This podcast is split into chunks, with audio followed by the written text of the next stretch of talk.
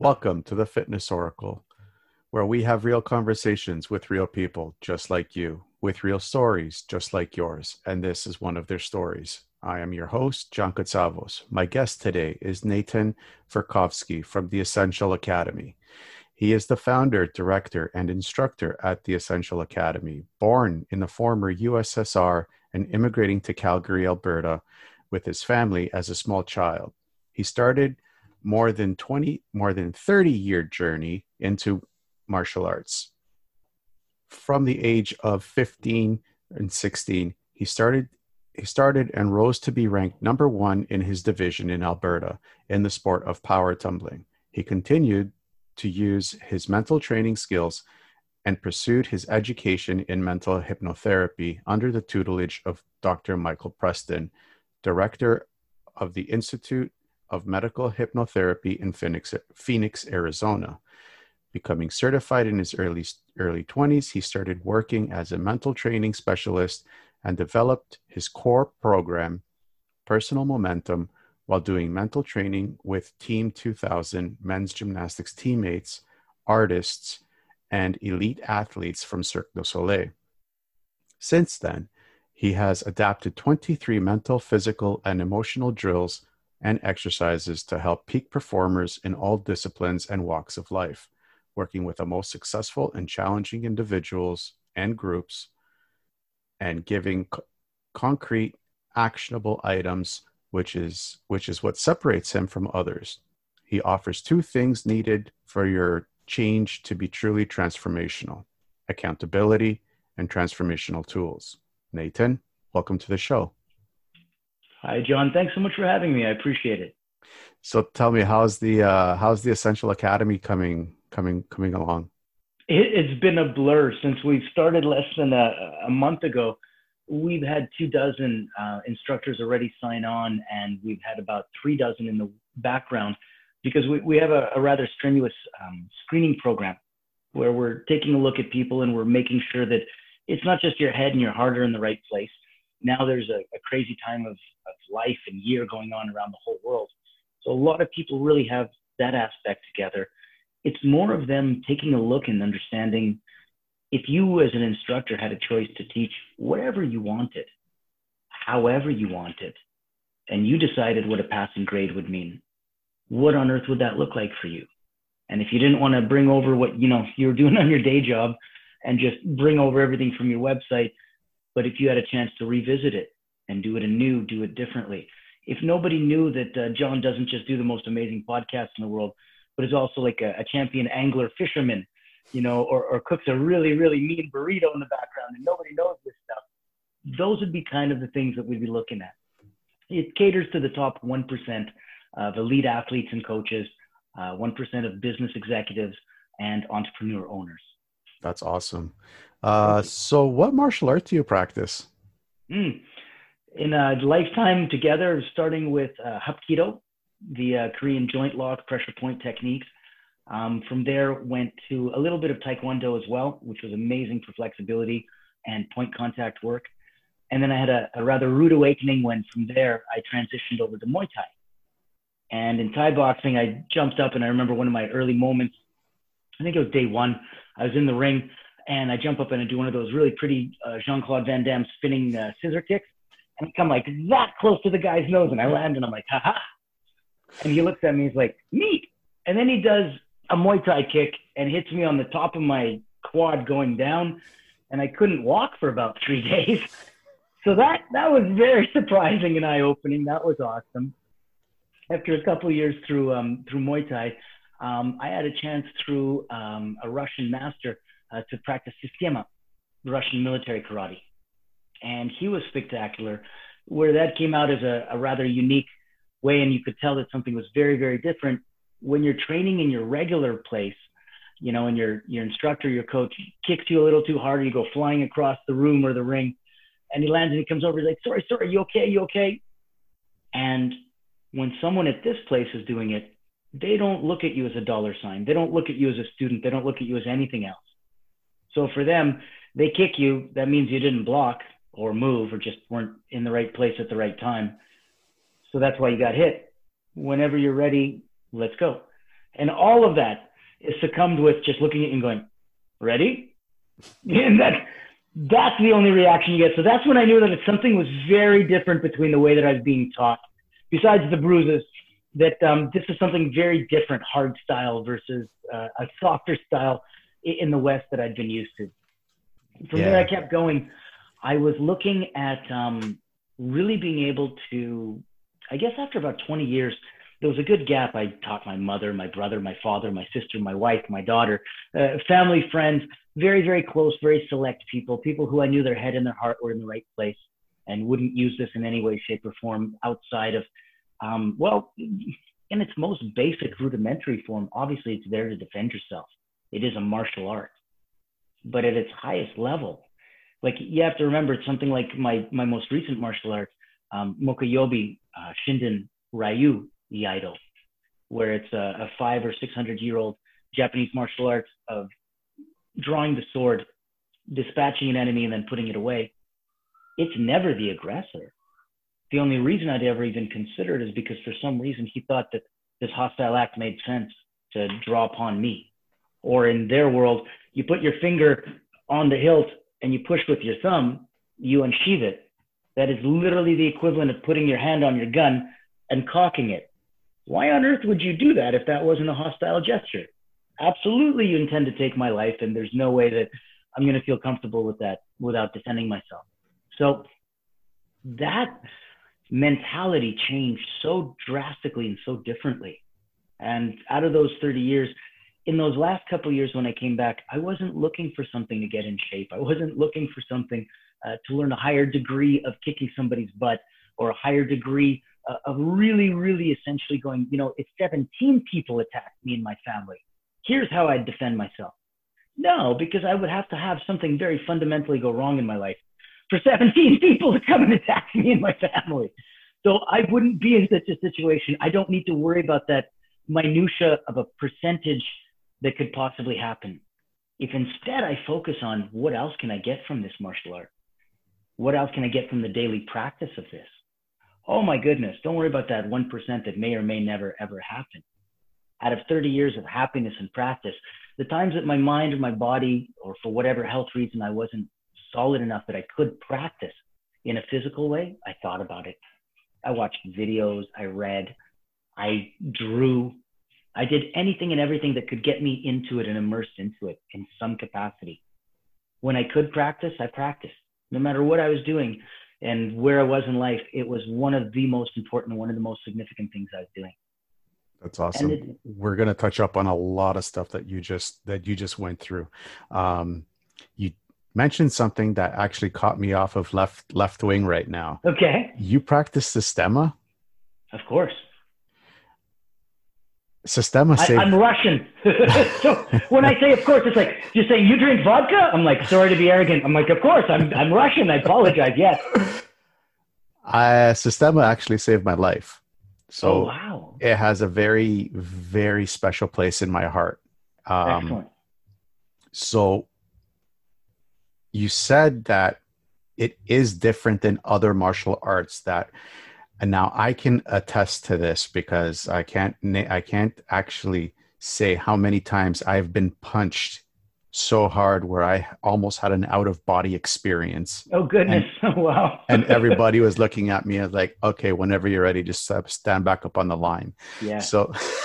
ready is the, the, standard. Are you okay? Is everything okay? Because if you're not, then you're not able to answer that question. You're just falling over. And if exactly. you're not falling over, then then you're ready. So let's go.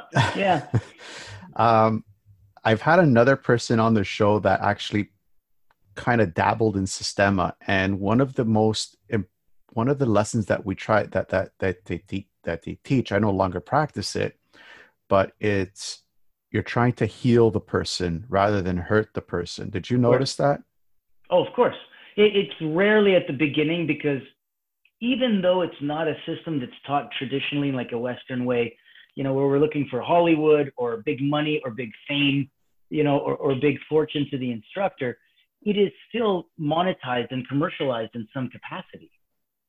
So there is still a slight concern, just a, a very Russian rudimentary version of it. So it's not as much a concern as we have out here for lawsuits or people's feelings getting hurt or anything like that. But yeah, we still care a little bit just because it makes sense. So, in that way, yes, they still are much more concerned than normal. If this was done on a military level, excuse me, if this was truly done where we're training you, well, then we didn't ask you. Then your feelings and your thoughts, your your emotions, your boohoos and your boo boos are really not relevant right now. We're being trained for something more significant. If you want to get outside of yourself and out of your crap and out of your your world and all your problems and this and that and the other, the absolute fastest, best way to do it is to get outside of yourself. And the best way to do that is to literally just focus on other things. And if you're not a things kind of guy, focus on other people. Yeah, it's interesting. Um, that's another thing that I actually re- uh, recognized, and actually what kept me in Systema for a decade wow. was it was more about me. It was more about me looking at myself and finding out all the crap that was wrong with me. It wasn't the person punching me or kicking me. It was actually me, how I dealt with it. And I believe that um, we don't have enough of that tough love. Would you agree with that? Agreed. Agreed. The tough love is missing. You ever notice when you're per- talk about perception? The people who trained you in Systema, they may not have looked like somebody out of some, you know, um, martial art movie where they're this stereotypical, ridiculously good-looking, huge guy that looks like even if he didn't know Systema, he could kick the crap out of you anyway. No, these are guys that look like your uncle or your grandpa. You know, a guy who definitely looks like he's got a bit of a, a happy affair with food and drink and stuff. Yeah, these are not guys that you would consider rough and tough or big burly men. No, that's what's absolutely terrifying about it. My instructor, when he went through, he displayed a technique. It was a much more advanced one where and and he was also dropped off um, back in the the days. So he was dropped off in Afghanistan. He was dropped off in a village. He was one person as a commando dropped, and he had to get through 1,500 people to get to an extraction point 10 miles away. And in the process of doing so, you can't just walk by and ah and kill people or yeah, it's not the movies. That would make a huge mess. It'd make a huge scene. You wouldn't make it because as awesome as you think you are, 1500 against one doesn't work. Nope. So you have to silently find a way, but you have to move so quickly that you almost create this aura and it pushes people around you outside of you. Like if a if a wasp is coming at you and is about to sting your face, you start swatting at it, you start hitting at it, you start freaking out. It takes that as a hostile gesture it's now clicked a different part of its brain, small as it is, and goes into attack mode, not into ah, freak out and leave mode. You want to click it into freak out, leave mode. Do something it can't get mad at you about. As it's flying into your face, breathe on it. Breathe on it as if you're blowing through a dart straw. It'll get blown about three feet back and it never gets mad at the wind. Bugs aren't stupid. It just turns around and leaves and it'll never bother you again. Miss that aim though, and the bug comes and hits you right in the cheek, right? So life is fun like that. Life's fun like that. But yes, that's that, that's what I'm saying. That it's a slightly different way to look at it, because if you're in it and it's in a situation where you need to get by and you need to get through and you need to be quiet, you need to be able to push without breaking bones or killing people or making a big mess that doesn't help anyone. It's only in the movies. That's not the way that this is done. If you can truly quiet yourself, you can become dim, for lack of a better word. I like that. I like that. Oh my God, my instructor was so good at being dim. Wow. I, because the guy who punched people that almost had an out of body experience, mm. he did not look like a guy. He was, a elderly man where he weighed he was probably about five eight by five eight by five eight and you'd think this guy is just your atypical Russian grandfather that's just walking around doing nothing. But oh my god, you, you, so lethal. you, you did not want to piss him off. so lethal, amazing, eh? yeah, if you pissed him off, you were the one that's going to have a bad day. the beauty in that system is because everything is so hard, it and this is kind of something interesting that the modern world doesn't touch upon, and I wanted to address it with you. It is so hard, and it is such a hard style that if you can get through that, you genuinely go almost through therapy every single class. You question yourself, you're convinced you hit some wall that there's no way you can overmount or surmount. And then magically, every single class, you manage to find a way to put yourself over that wall. It's incredibly therapeutic. And then you go off on your regular day, and some idiot cuts you off as you're driving home from class. And you smile because for a split second, you almost had that rise getting mad. And then you go, Yeah, look at what I just went through. and it just quiets it right down. It's yeah. so powerful to go into something so difficult, to be comfortable being uncomfortable. It's so powerful that it makes the rest of the day and the rest of the world, and the rest of the crap that you have to do so, oh well, it's no big deal. It's yeah. no big deal. Yeah. Again, that's why I stayed in it for like 10 years. It was such a special special time in my life. And like I said, it's it's it's the one thing that saved my life after two uh, two suicidal thoughts. So like it has Systema has a very special place in my heart. Moving you on. You notice that it, it has just last thing. You notice it has such an element. There's a spiritual element to it. It looks brutal. You can't watch YouTube videos of it, and it doesn't look very just efficient and effective. It doesn't look like there's a spiritual aspect. If you tell people there's a healing part after about you know four years into it, um, they'd be like, "Really? I just got to get through the crap kicked out of me." And I'm like, "It's not the crap kicked out of you in the traditional way. Go Kajukenbo. Go Hawaiian bone breaking that Kajukenbo, that literally has impact training. Put your arms up and get beat like ridiculously as part of a daily workout. That's impact training. That's a completely different thing. Go go into a different aspect where instead of looking at this as that aspect, go Krav Maga, where there's very little spiritualism, very little philosophy. This is a purely rudimentary martial art. That's great and for something so modern and so new to have such an effectiveness efficiency. But nobody's going to sit there and meditate on Krav Maga. Nobody's looking at it as after I disarm him and break his jaw and then kill him in 16 different ways and then break his finger, maybe I'll philosophize about it. So that's not happening. The only thing that I've ever seen that does that in the most lethal, purest way that I've never experienced in before is Iaido, the art of drawing the sword and putting it back.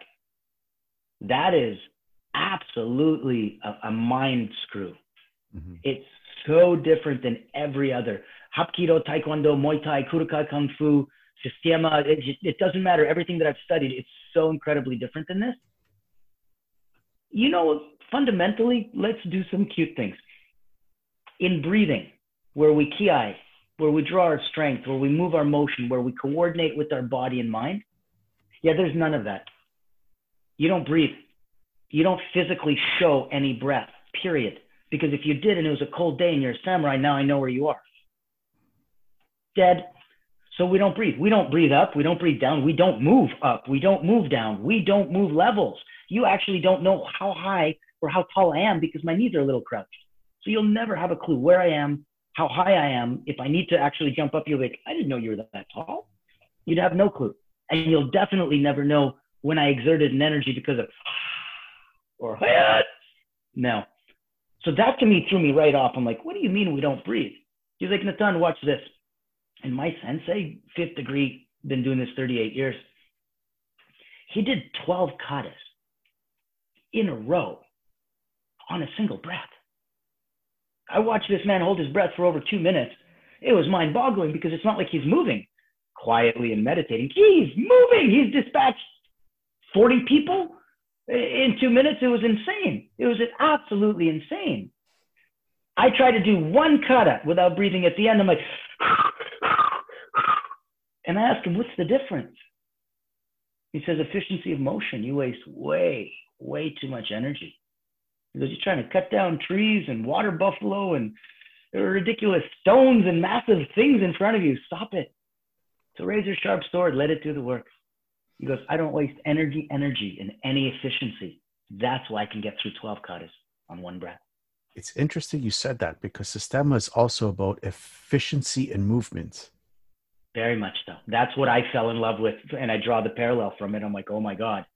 That and if you screw up on Systema, you may get a bruise. If I screw up, screw up on Iaido, it's a shinken. It's a razor sharp sword.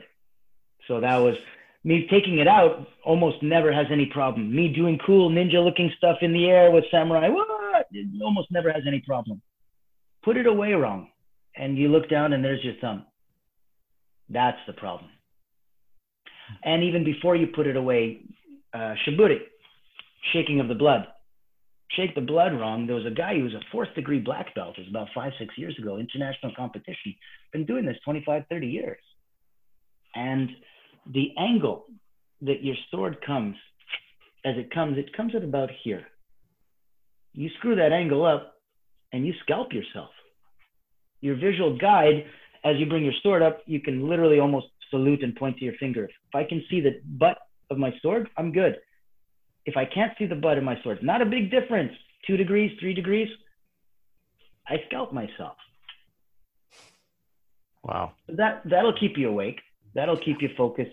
You're like, what's for dinner? No, these thoughts don't happen. Talk about, you know what, boohoo me, and I feel sad and I feel there. I'm like, every martial art I did up until this it let me in a physical way get rid of those feelings emotions anxiety depression whatever it was it let me physically get rid of it this was the first martial art wouldn't even let that door open. It's not even a possibility when you're holding a sword. You can't help it. You could be an overweight middle-aged fat white guy. You feel like tom cruise in last samurai.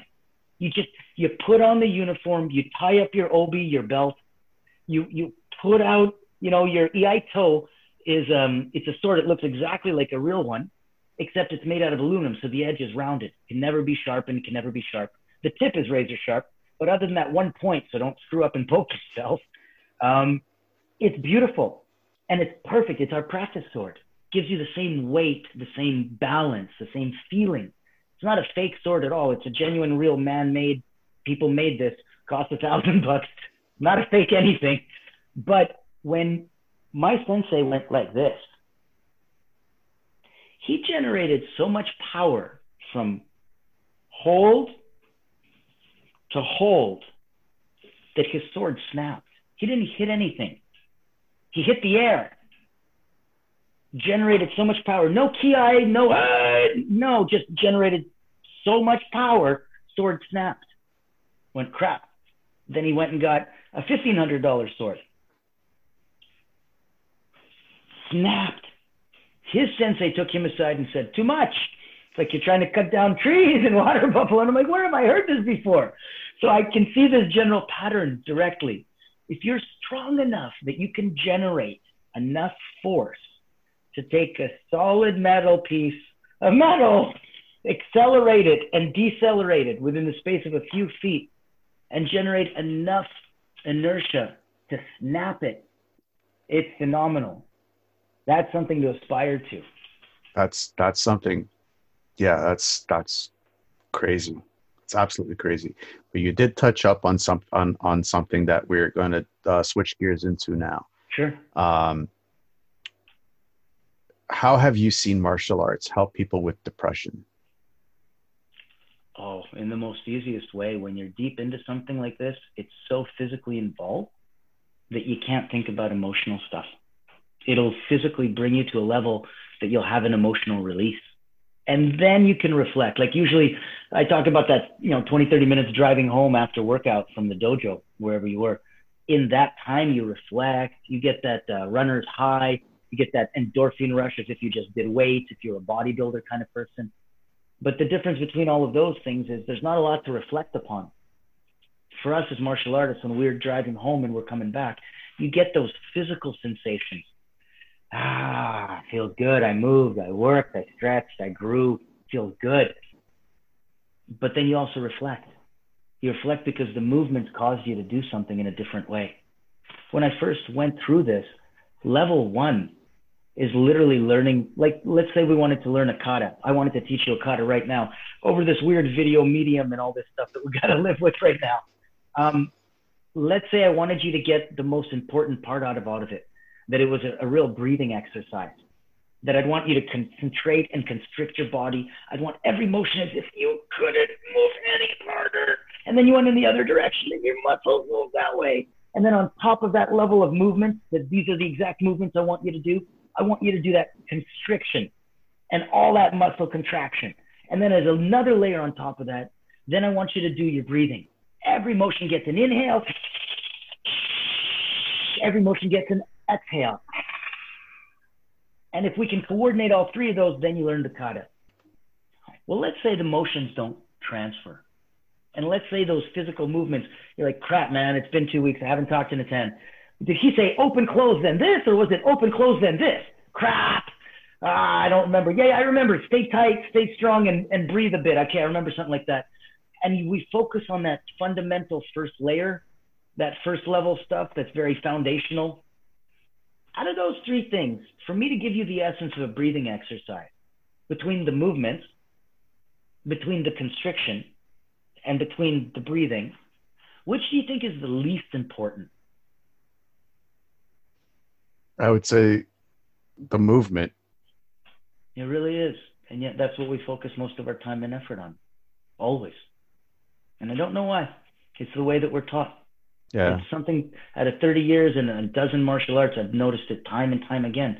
Eastern system, Western system. I spent a month in Russia training at a gym that was incredible. You literally went into this industrial area, like right out of like a bad Rocky movie. And there's like industrial waste. There's car refuge. It looks like um uh, like a wasteland.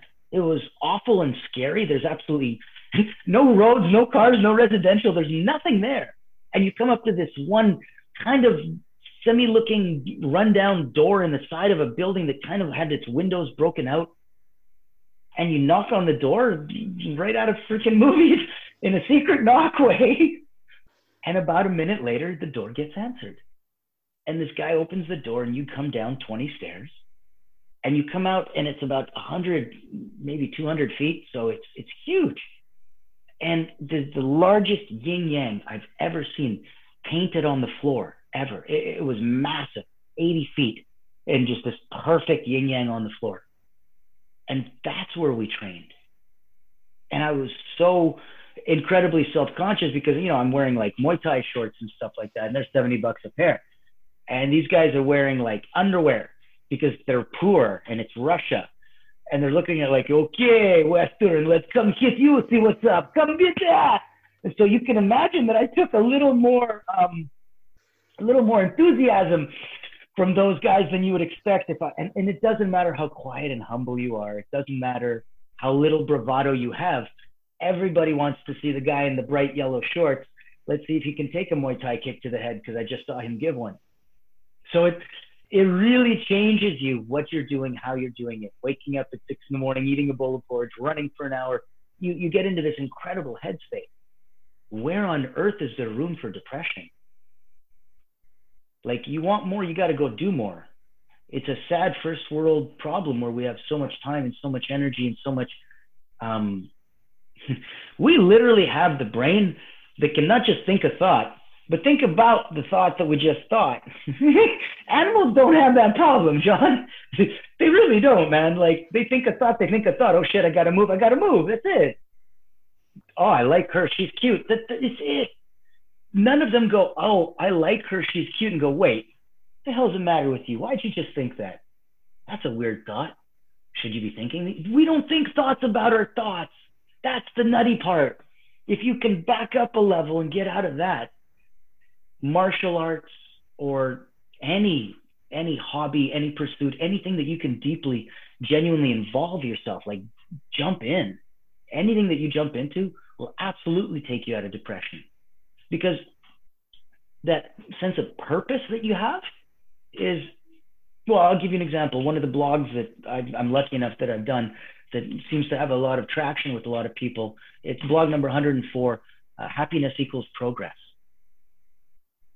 And it's me um, talking about the concept that I had a, a client that I was doing uh, performance coaching with, rich guy, young guy, really good looking, amazing six pack abs, beautiful, like 27 year old lingerie model wife, three kids that adored him, just like living the life, works four hours a day, four days a week, millionaire, successful, late 20s, like just, oh my God, every accolade. I'm sure he has a humongous penis, like everything you could think of that any guy would want to check mark and say, wow, wow, wow, my life is incredible.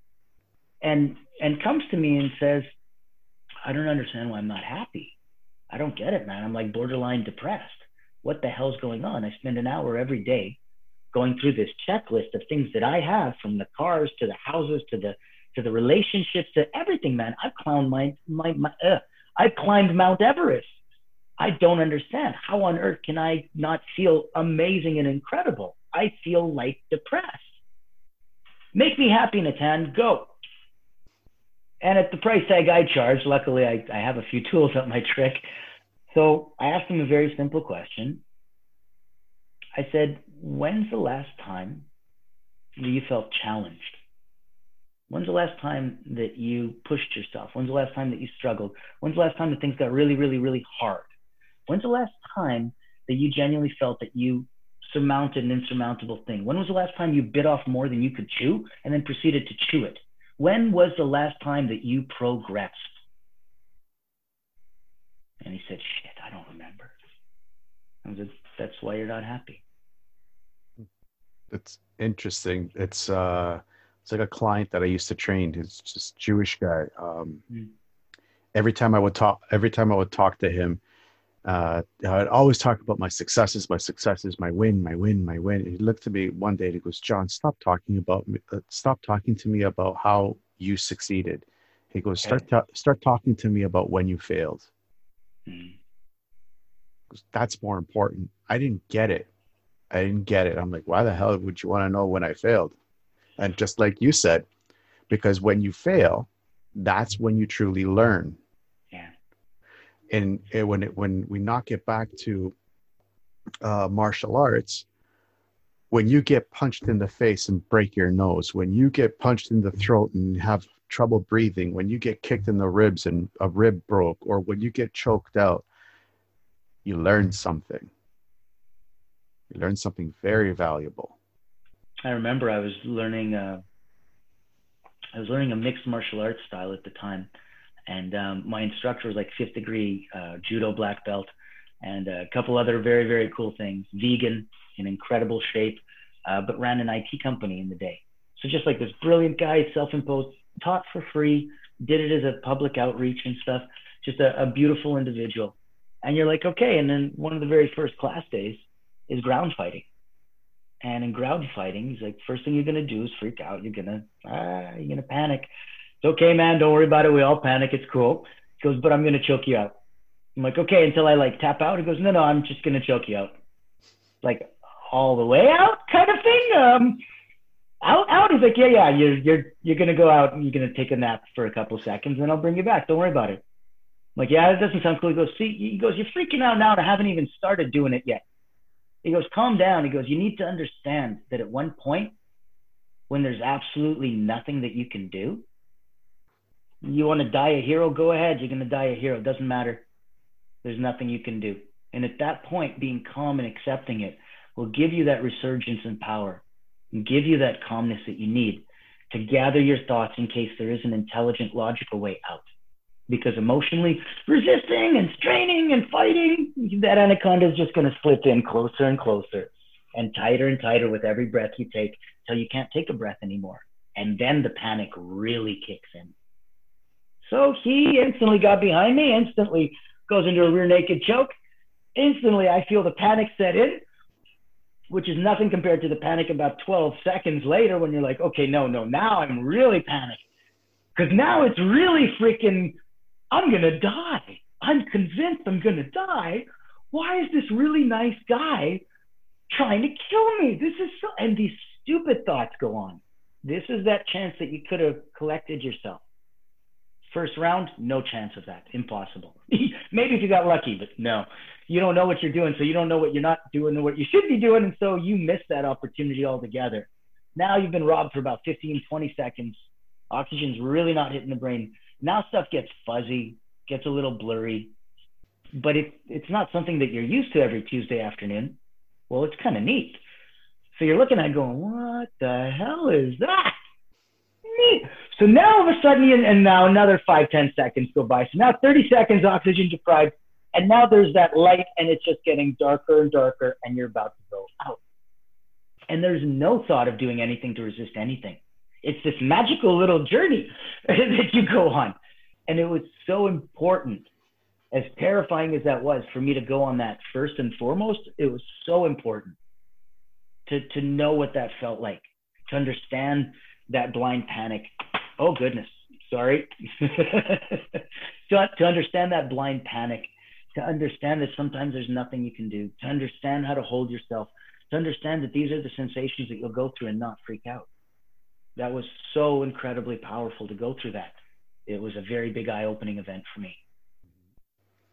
And one most people won't uh, won't dare to venture because again they don't they don't get it. I have been there before, so I know it what it means. Sound many nice. Times. Like it's it's hard to explain to somebody who doesn't get the cool tough guy stuff that you and I like.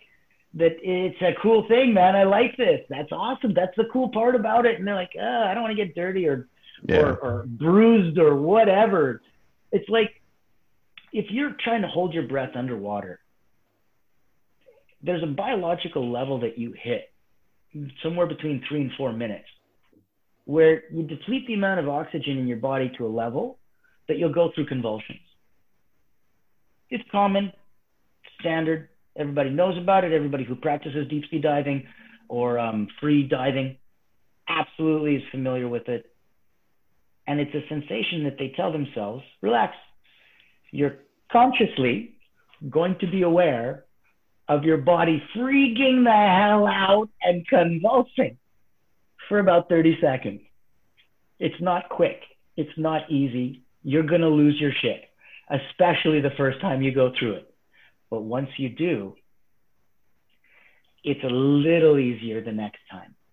It will freak you out fundamentally every time, John. Mm-hmm.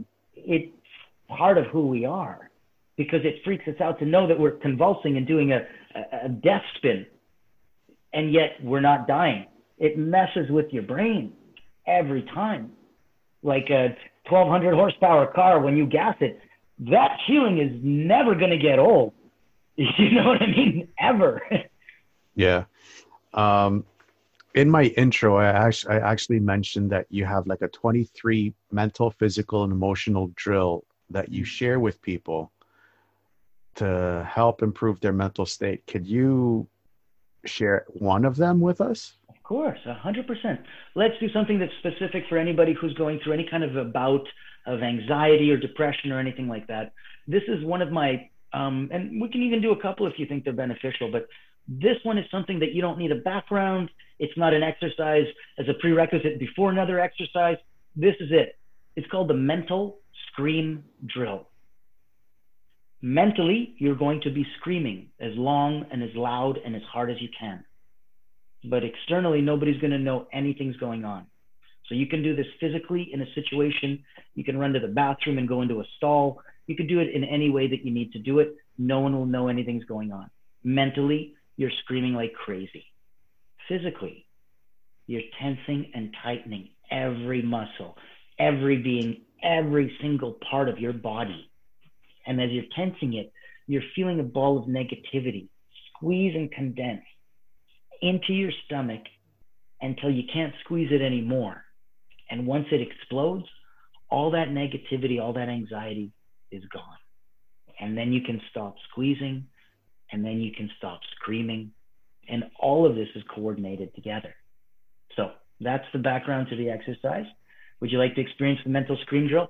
Sure. Okay. Deep breath in through the nose, out through the mouth.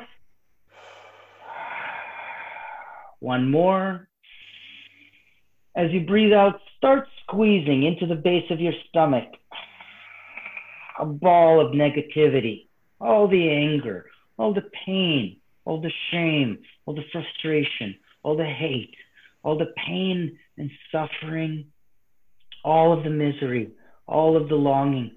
Push it, squeeze it, take another deep breath. More. Squeeze it, squeeze it, squeeze it, squeeze it. In your mind, scream. Scream as long and as loud and as loud as you have to. Scream until you can't scream anymore. Take another breath if you have to. Squeeze all the negativity. Scream as loud and as long as you have to. And when you can't scream anymore, then you can't squeeze anymore. Take a deep breath and let it go.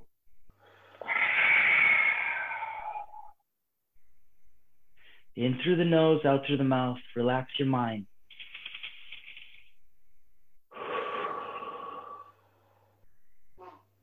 In through the nose, out through the mouth. Relax your body.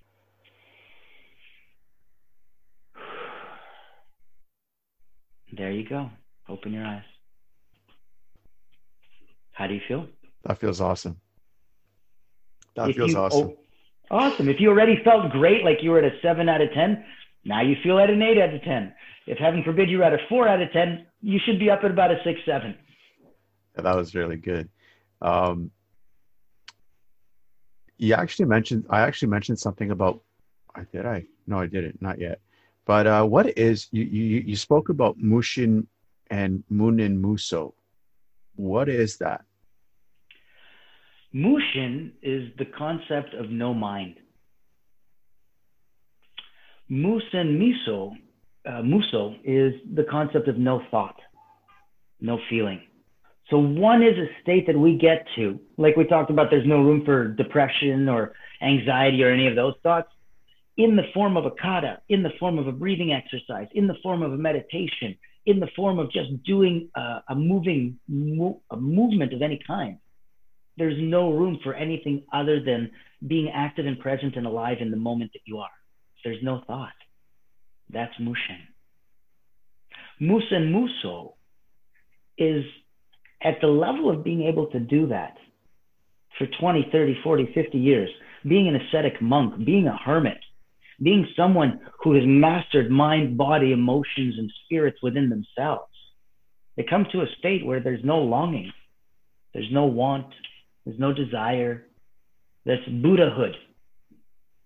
In that level, there's no thought. No thought is very, very different than no mind. Does that does that make sense? Yes, actually, it does. It does. How hard is it for someone to implement these concepts? Depends. As a medical hypnotherapist that got licensed back in uh, 97, it's been working with Olympic athletes for 30 years.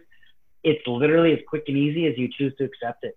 I got guys that do double twisting uh, triple backs, and then they want to learn a triple twisting triple back and go, oh, that's ridiculous. I can't do that. I'm like, is that what you thought when you did the double or the single that led to the double? It's progression. If we can figure out a calm, cool, collected way for your mind to accept this current reality, even though it's a little pushing against your brain, a little out of your comfort zone, that little out is how you grow. And if we can go more and more and more, and if we leave little breadcrumbs, so you're never worried about being able to find out who the heck you were when you left yourself, well, then you're good. And you'll never have to worry about that. It won't be something that bothers you. So it's kind of like the progression that we do in Systema, where it's like once you get good at fighting one person with uh, with a weapon, we introduce a second person, and we introduce the the threat level. So is this more like increasing the level and the amount of fear that you're experiencing in the moment, and just Of trusting course. your body?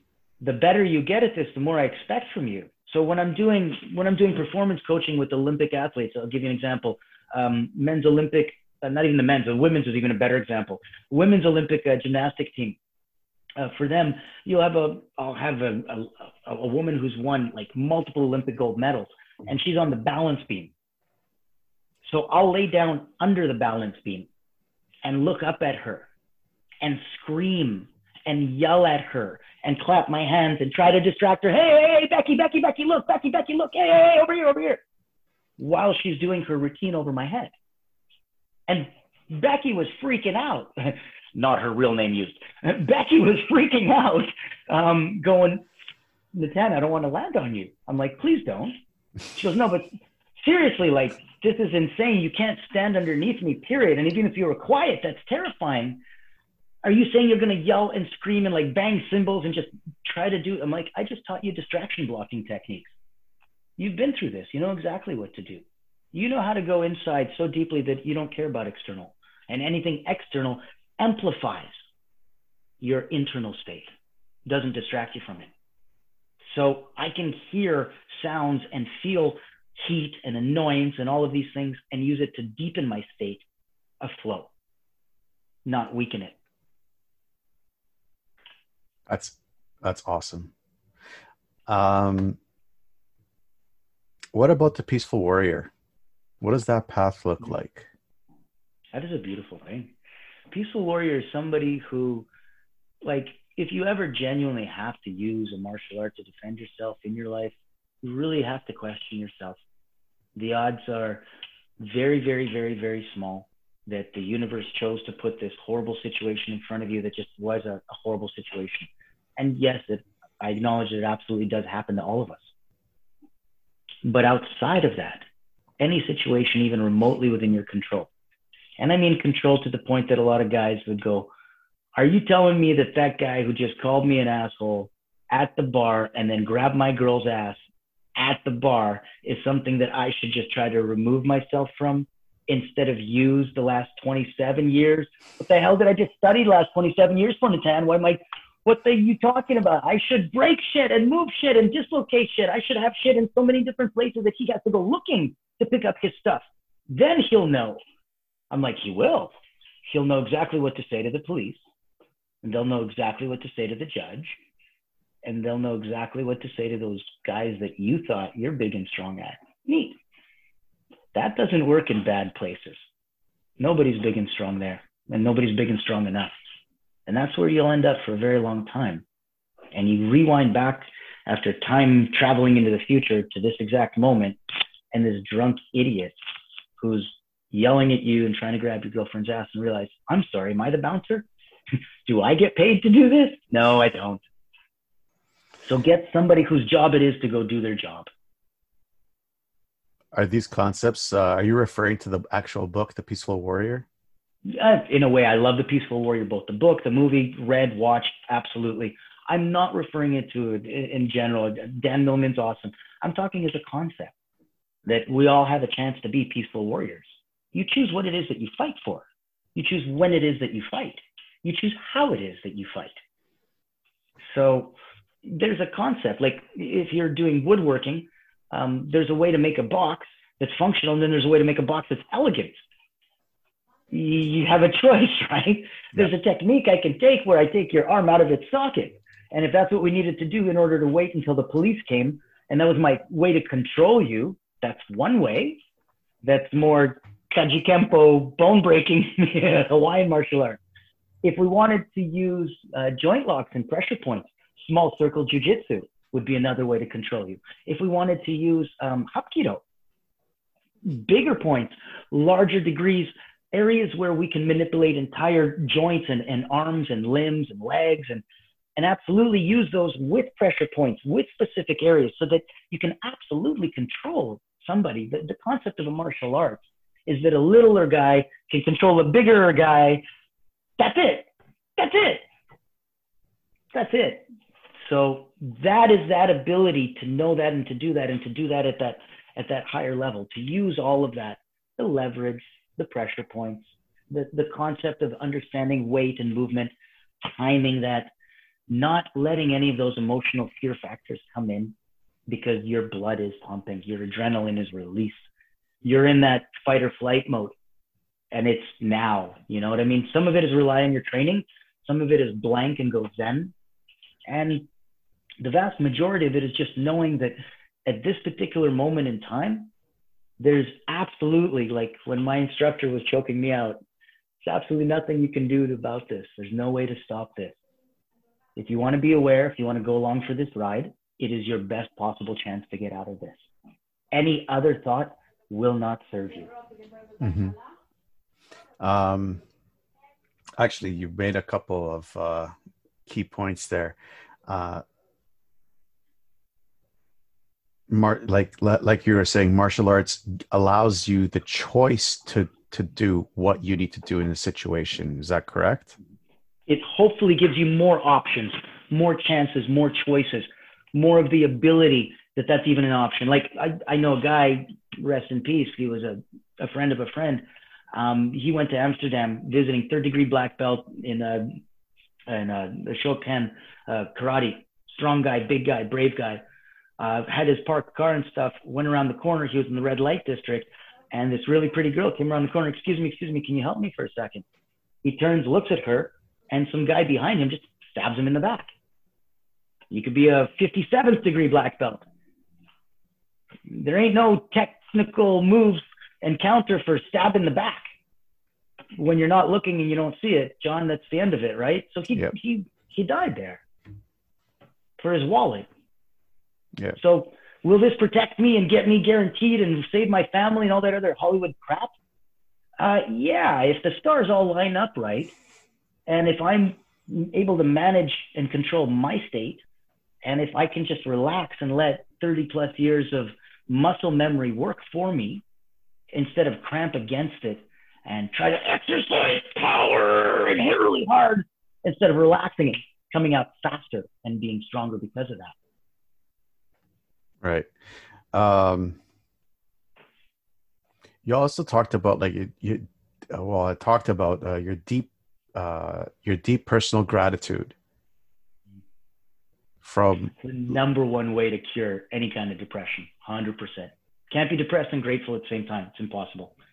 It's like being sad and trying to dance. It wouldn't work. Can you give the listeners one tip on what you do for personal gratification? An easy one. An easy one, and especially if you're having, it, first of all, if this isn't easy for you, that's okay. It, it like, in all honesty, my wife and I've been happily married going on 26 years now. Uh, gratitude doesn't come natural to her. It is not her, her, her base. It is not her foundation.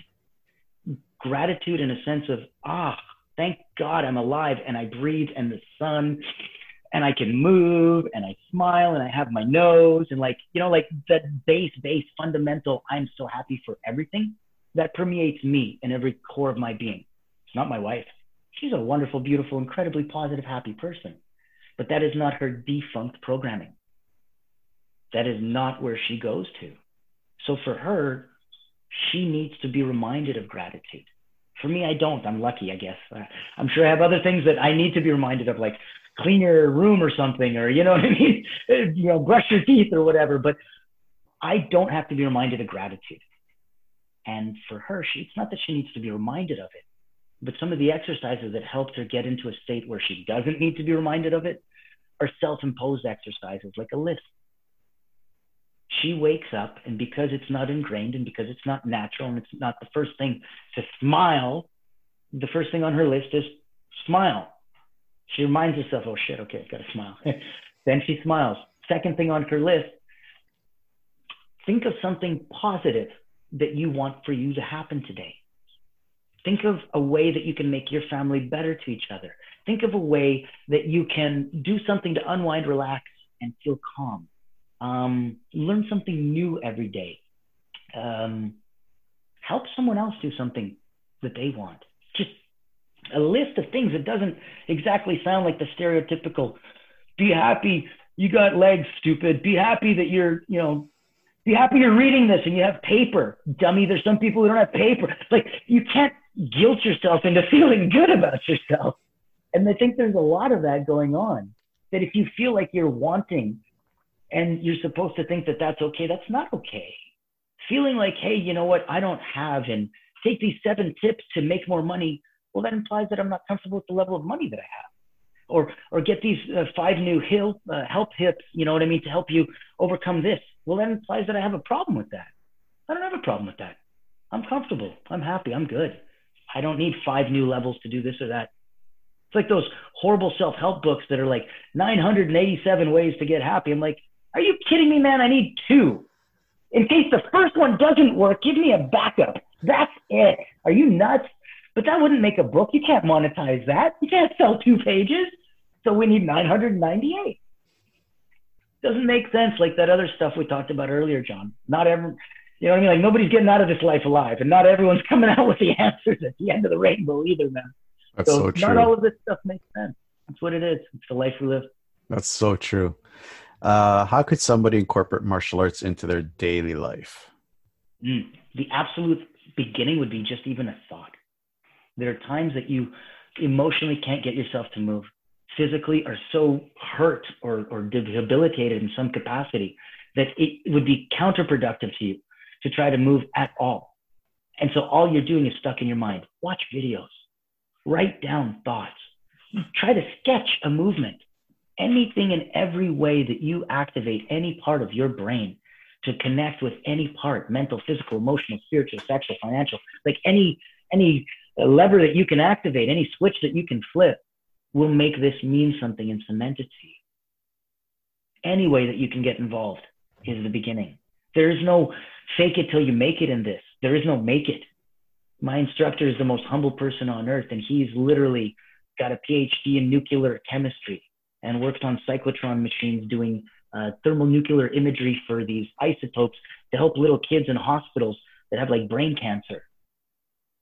Nicest, most humblest guy on earth you'd ever imagine. Then he puts on his uniform and takes out his sword, and you're like, oh boy, it would be so bad to mess with him so bad to mess with him. There's a concept that I wanted you to know about.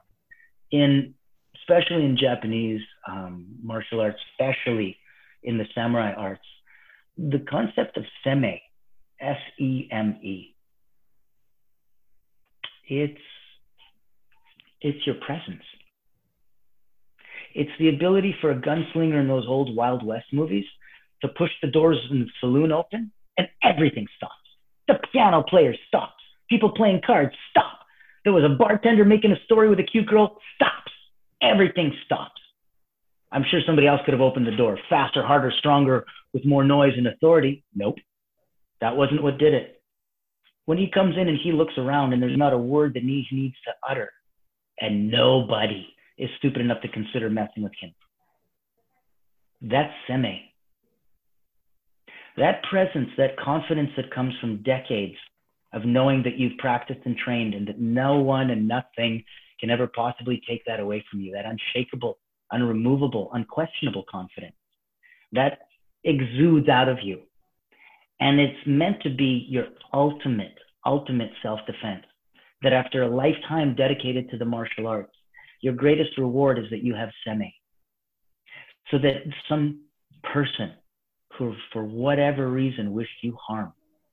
Looked over, was right about to take his sword out, started taking it out, looked at you, saw the look in your face, and understood that this would literally be the last thing they ever do. Are you sure that this is what you want to do? And when you can come across with that much intent and that much intensity, then the ultimate goal of any martial art is to never have to punch or kick or draw your sword. It's the life giving sword. I don't need to draw my sword and kill him to prove how tough I was. I proved how tough I was just by looking at him. And he understood holy crap, this guy's going to kill me. Don't even draw. That's the goal. That's the point. That's seme. So kind of like drawing back on the uh, Systema practitioners, that the the the grandfather looking kind of guy that just gives you the look that oh God, this is going Are to be the Are you sure you want to do day. this? Are you sure you want to do this?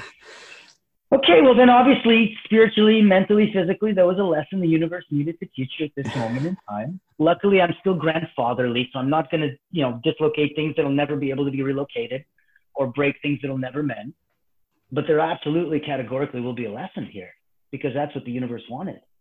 That's not being funny or weird or you know psychic or cosmic or the secret or any crap like that. This is just like you have to logically think. You cross the street and cars are coming. You could get hit.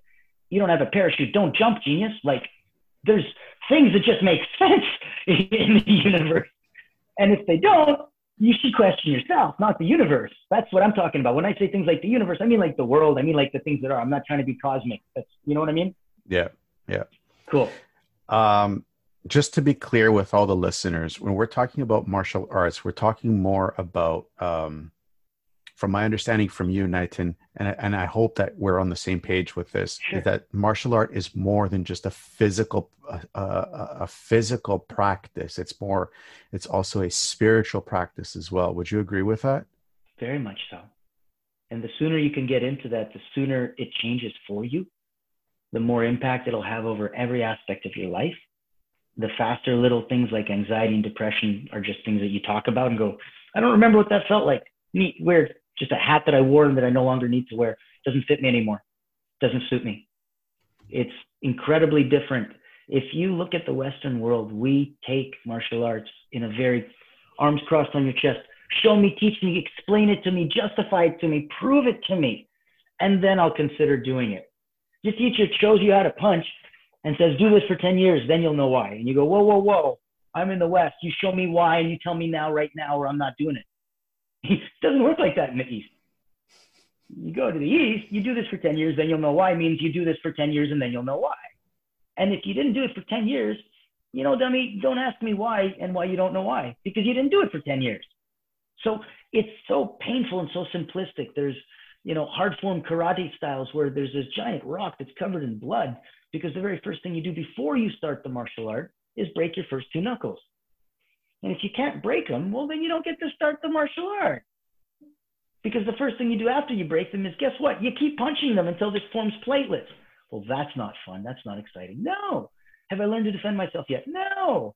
So are you telling me so this is I'm getting the spiritual aspect and I got to go through all this crazy emotional ah, yeah, the hardest most painful part right now. But after this everything's easy. Oh yeah. And I can literally punch my hand through walls. Yeah. That's got to be pretty cool. Well, yeah, you want to be pretty cool. Well, it comes with this price. So some things take that and only give you that spiritual aspect, third dan, fourth dan, you know, 10, 20, 15 years later. Other things like that hard style um, Okinawan karate, that gives it to you up front and it makes a beautiful door. You either pass through that door and you're initiated or you don't. And you can always tell that those that are because you can see their freaking hands, man. They look like something that punches through something. Doesn't look normal. My hand doesn't look like that. Your hand doesn't look like that because we don't punch through things on Tuesday afternoon. If we did for 30 years, it would look like that. And that's the beauty. That's back to Seme. He doesn't have to tell you crap. Just lifts up his hand. Are you sure you want me to hit you with this? Are you sure? Because I don't have to say anything. I just look at you and be like, hmm. okay, let's begin. So Yeah. Um, actually, my first martial arts was in uh, Shoryuken Karate from uh, uh, a sensei that came from Japan in that Hard in that area, Okinawa, Good. and that was an interesting four years. you know what I mean by hard style then. Yes. I know what you mean by hard style. Most people, and that's hard style. That's not what we were talking about with Systema, where you got hit, you're winded, you can't catch your breath, you stand up to your knees, you look up, and your instructor's just looking at you like, ready? That's not hard style, the same thing. This is a totally different hard style because he's not waiting for you and he's not mm. asking you ready. He's coming and hitting you again. And you're going to get more hurt. And the next day, when you wake up really sore and tired, watch out for those spots because he is that's what he's trying to do. It's like when we say hard style, it's hard style in an all-encompassing way. And the beauty is, is that if we try to make that aspect of our life so insanely difficult, my God, you laugh at every other aspect of your life. You giggle at the silly things that used to drive you nuts and frustrate you and used to just rob you of your emotional energy. Those 23 mental, physical, and emotional drills that I created came with working with Olympic athletes when we were trying to figure out why are you wasting emotional energy? What is your activation level? If you're an Olymp- if you're like a, a competitive hockey player and you're on the ice, you need to be at a seven, eight out of 10 or you're going to get killed. If you're at a three or four out of 10, you're going to get killed. If you're a competitive chess player and you're at a seven or eight out of 10, you're going to get killed. You're going to make a mistake. You need to be at a three or four out of 10. If you don't, you're going way too quick and you're going to get killed. So you, as somebody who's an elite athlete, need to know what activation level you need to be at. Number one. Number two, you need to know what level you're at right now. It's good for you that you know that you need to be at a seven out of 10. You don't know that you're currently at a four out of 10, you're screwed.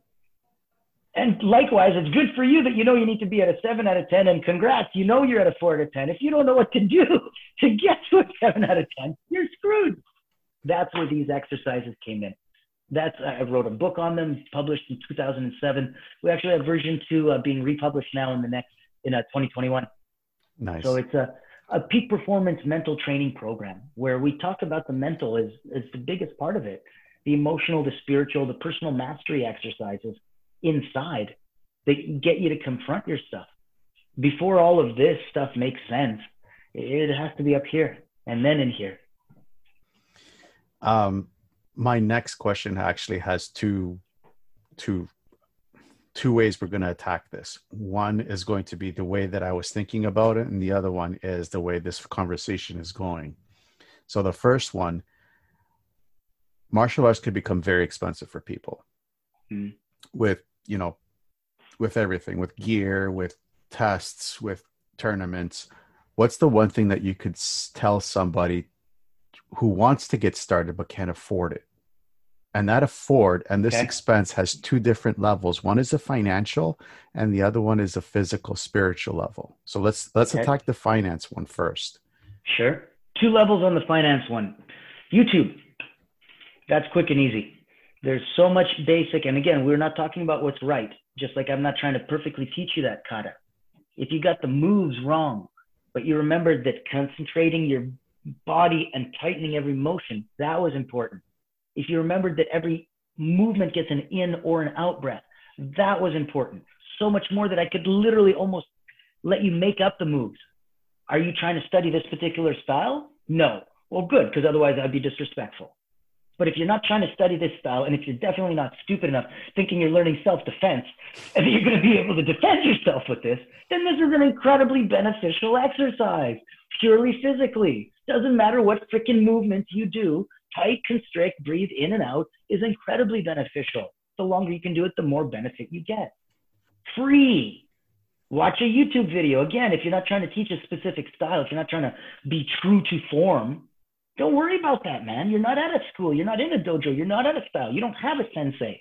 You don't pick a master. Your sifu is not around. So get what you get, and YouTube is your sensei. Don't delude yourself thinking you can defend yourself. Don't delude yourself thinking you're a true martial artist or that you're ready for anything other than what you're getting, which is the best thing you can get right now for free.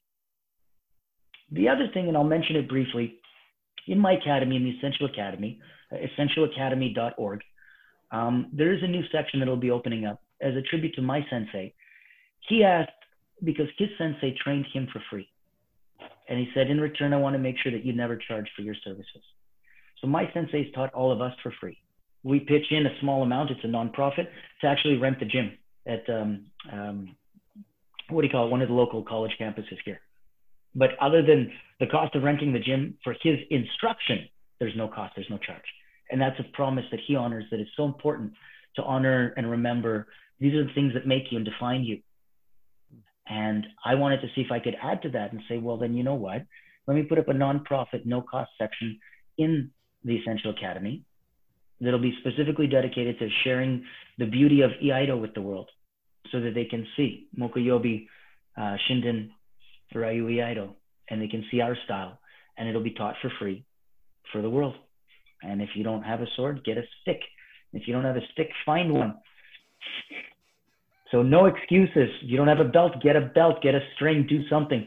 There's nothing holding you back if you don't want there to be. I actually really, really, really like that.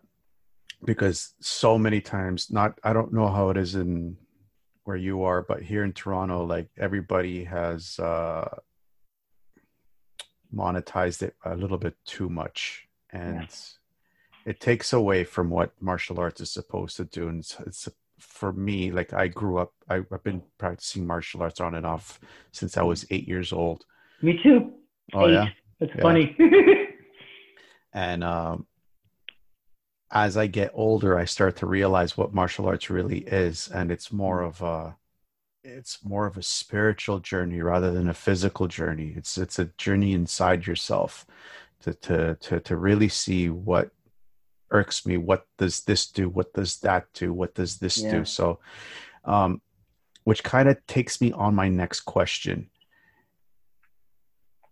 With the whole thing with katas, I've never been a fan of katas, but yeah. now, like looking at a kata I can see that it's not just a physical con- conditioning to teach the body and the coordination, but would you also agree that it is a form of meditation? Oh, if you're doing it right, 100%. When I do a in the Iaido kata, I'm imagining I'm imagining a, a teki, an opponent. I'm imagining someone who's literally my height, my size, so that if the goal is to hit to the nose, I don't have to imagine some nose. I just hit to my own nose. I know exactly where that is. Knowing that there's someone there, and at one, two, three, fourth degree black belt is when the imagining really, really starts to come in. I can see it. I can smell it. I can taste it. I can touch it. I'm spoiled. I'm a medical hypnotherapist. So visualizing and guided visualizing, that stuff easy for me. I'm like, holy crap, it's terrifying. Guys are watching me going, do you really see this guy? It's amazing. So the point of of the kata, um, in the movement, let's say my first movement, I sense that he comes at me, and there's no reason for him. He cocked his gun when we're just sitting here having tea, and there's no reason to. So my first motion, I still dispatched him, but I give him a chance. It might just be a cut, just a chance for him to still live. If he still comes at me, then I raise slide forward, and deliver the storm cut, the death blow. It's at that point afterwards that I've dispatched my enemy. He's done.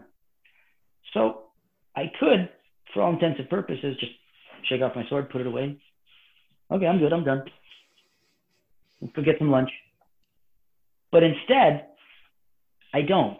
I don't because at the moment that that happens and he's dispatched, I've now taken a life. And in this imagining, in this mind's eye, in this kata, in this meditation, I have respect. I have respect for the life that I just took. And I take a moment. And that's what the Ochiburi is the drawing and the shaking off of the blood.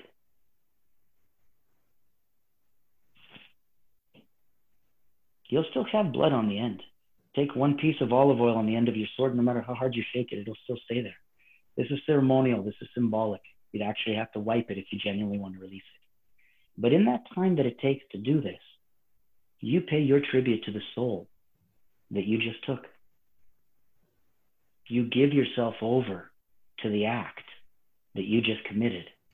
And all of it happens in here.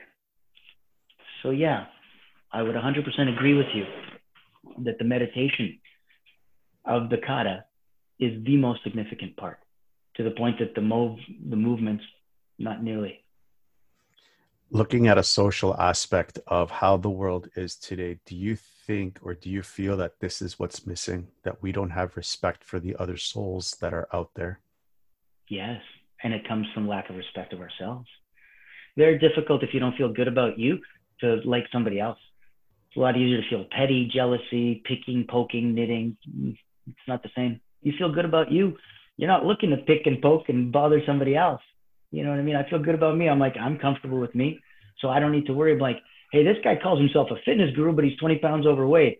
Or this guy's a hypnotist, but he, I saw him smoking a cigarette. Or, you know what I mean? Like my lawyer uh, is charged with fraud and my accountant's going bankrupt. Like, you know what I mean? Like those inconsistencies, that, that's human. That's normal. That's the kind of stuff to watch out for. But it's, it's not the end of the world. It's part of that human nature. It's much scarier to think that we're infallible and that we don't have those things. Like we all get sad once in a while. We all can let that sadness stay long enough. There's a very big difference between pain and suffering. Very big difference. I snap my finger right now. That's pain.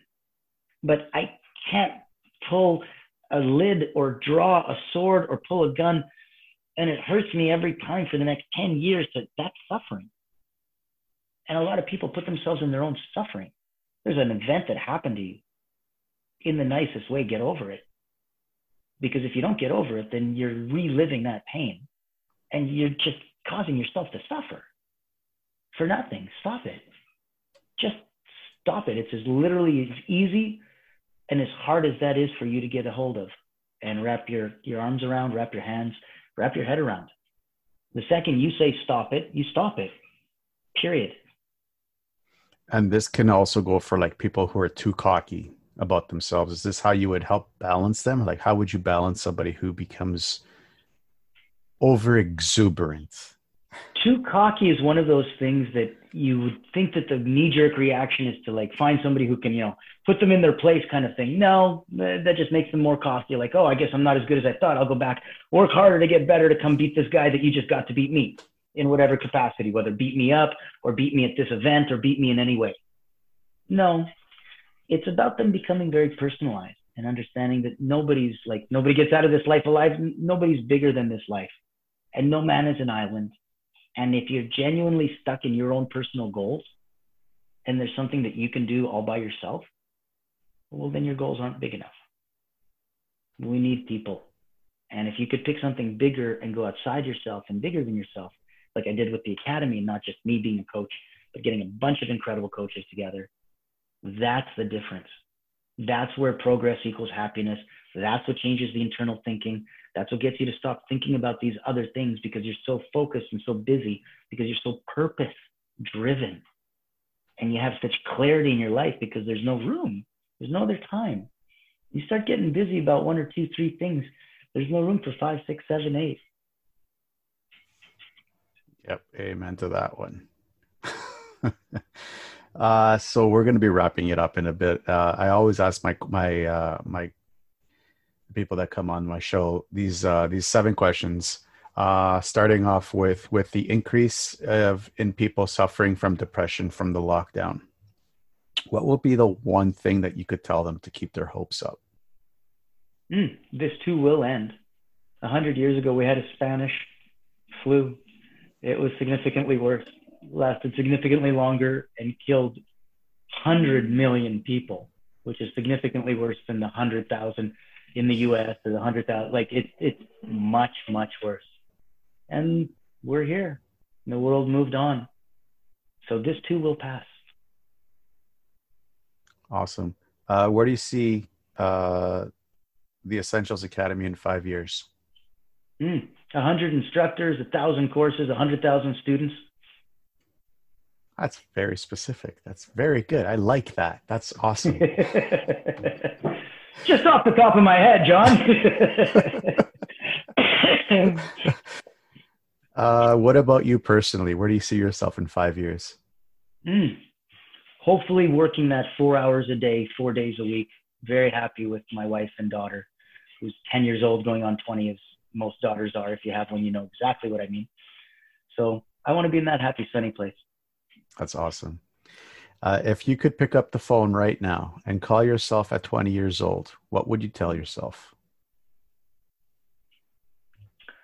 I would tell myself to focus less on the things that I thought were so important back then and more on the things that didn't seem sexy.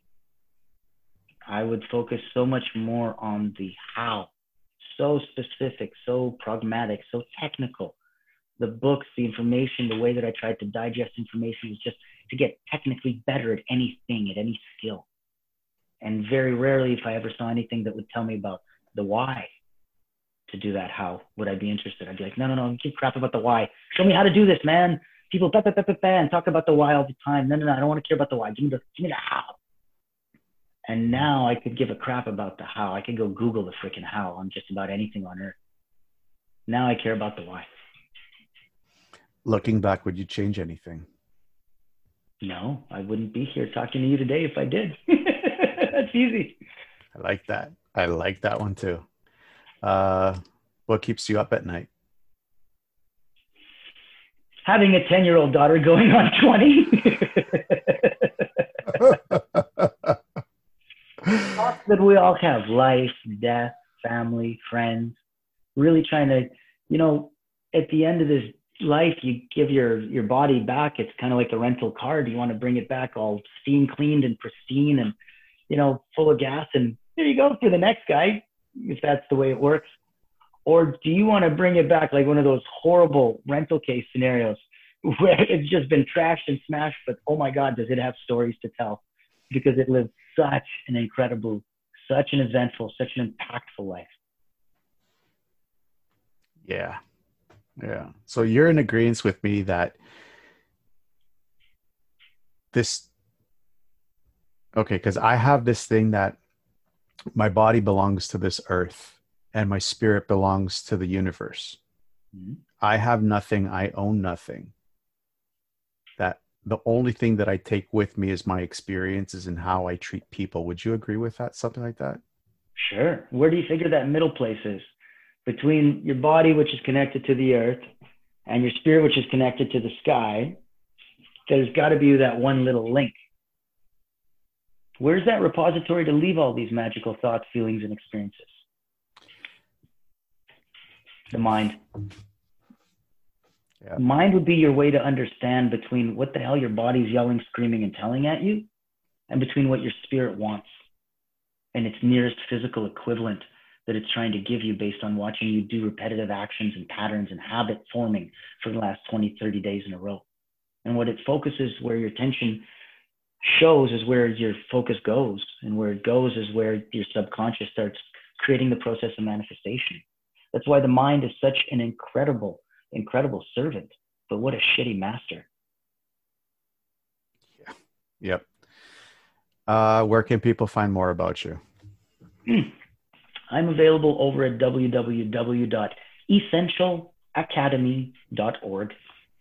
That's me. That's my crew. Come join us. If you feel that you're someone special at the top 1% of your game with something very unique and special the rest of the world needs to know, and not just everyone in the world. It could be a very specific group of people in the world. Take a look. Give us a shout. I'd love to speak with you. And for everybody out there listening or watching, all his uh, social media contacts will be uh, attached with in the show notes, so it's easy access to go see Natan. Um, I visited his site uh, quite a few times, and it's very, very, very impressive what he's trying to do. Thank you. Um, any final thoughts? I thank you so much for the opportunity. It's very rare that people come to me. I've done some other interviews, and usually it's you know your head and your heart in the right place, or it's coming from a, a therapy or a performance coach background. It's almost never that I touch upon my martial arts, and it's really the foundation of everything. It's the reason that I was able to become an elite athlete and get through the painful parts and the mental challenging parts and all of that. It's the reason when I was 24 years old and I went through my own personal depression and I had a nervous breakdown and I was frauded and I lost all my worldly possessions and everything else that happened, how I came back and how I was able to rebuild myself from a financial advisor who was just focused on money to a medical hypnotherapist and a mental training specialist who was just focused on helping others. And how after 20, 30 years, the needle stopped going back and forth and I finally found a very happy middle ground right now where I am and what I'm doing. Well, um, yeah, uh, that's the thing. That's the reason why I asked you to come on here because I knew a little bit of your of, your of your of your history from uh, the questionnaire that I sent you, mm-hmm. and uh, I'm like, okay, this is ex- something very similar to what happened to me. Not exactly, but something mm-hmm. similar. And it was the martial arts that got you out of here, out of it. And I know how powerful martial arts really is. And that's why I wanted you to come on so you can uh, share your story and how important martial arts really is to yourself and just your energy just behind it was just so very powerful. Much. So thank you. I thank you. I thank you. Thank you so much for saying yes and coming on my show. I am truly grateful my for pleasure. you for you to share your experiences with me and with everybody listening. Wonderful. If you ever need me back again, I'm here for you, John. Awesome. Awesome. I will probably ask you to come back on to follow up to see how the Essential Academy is doing. Wonderful. We appreciate it. Right now, we're in phase one where we're launching and it's exclusively open to instructors just to onboard their courses Phase two is when we open the doors to the students, which should be very exciting. Probably around um, American Thanksgiving. Awesome. Uh, we'll we'll keep everybody informed as well. Wonderful. Uh, going through hard times is just a test. What you need to know is that when you get out of whatever you're going through, you will be stronger than ever before, and you don't need to go through it alone. Always know that you are not alone. Stay tuned for more real people with amazing stories just like yours. Until then, to everyone out there listening, I wish you a good morning, good afternoon, or a good night, wherever you may be in this crazy world.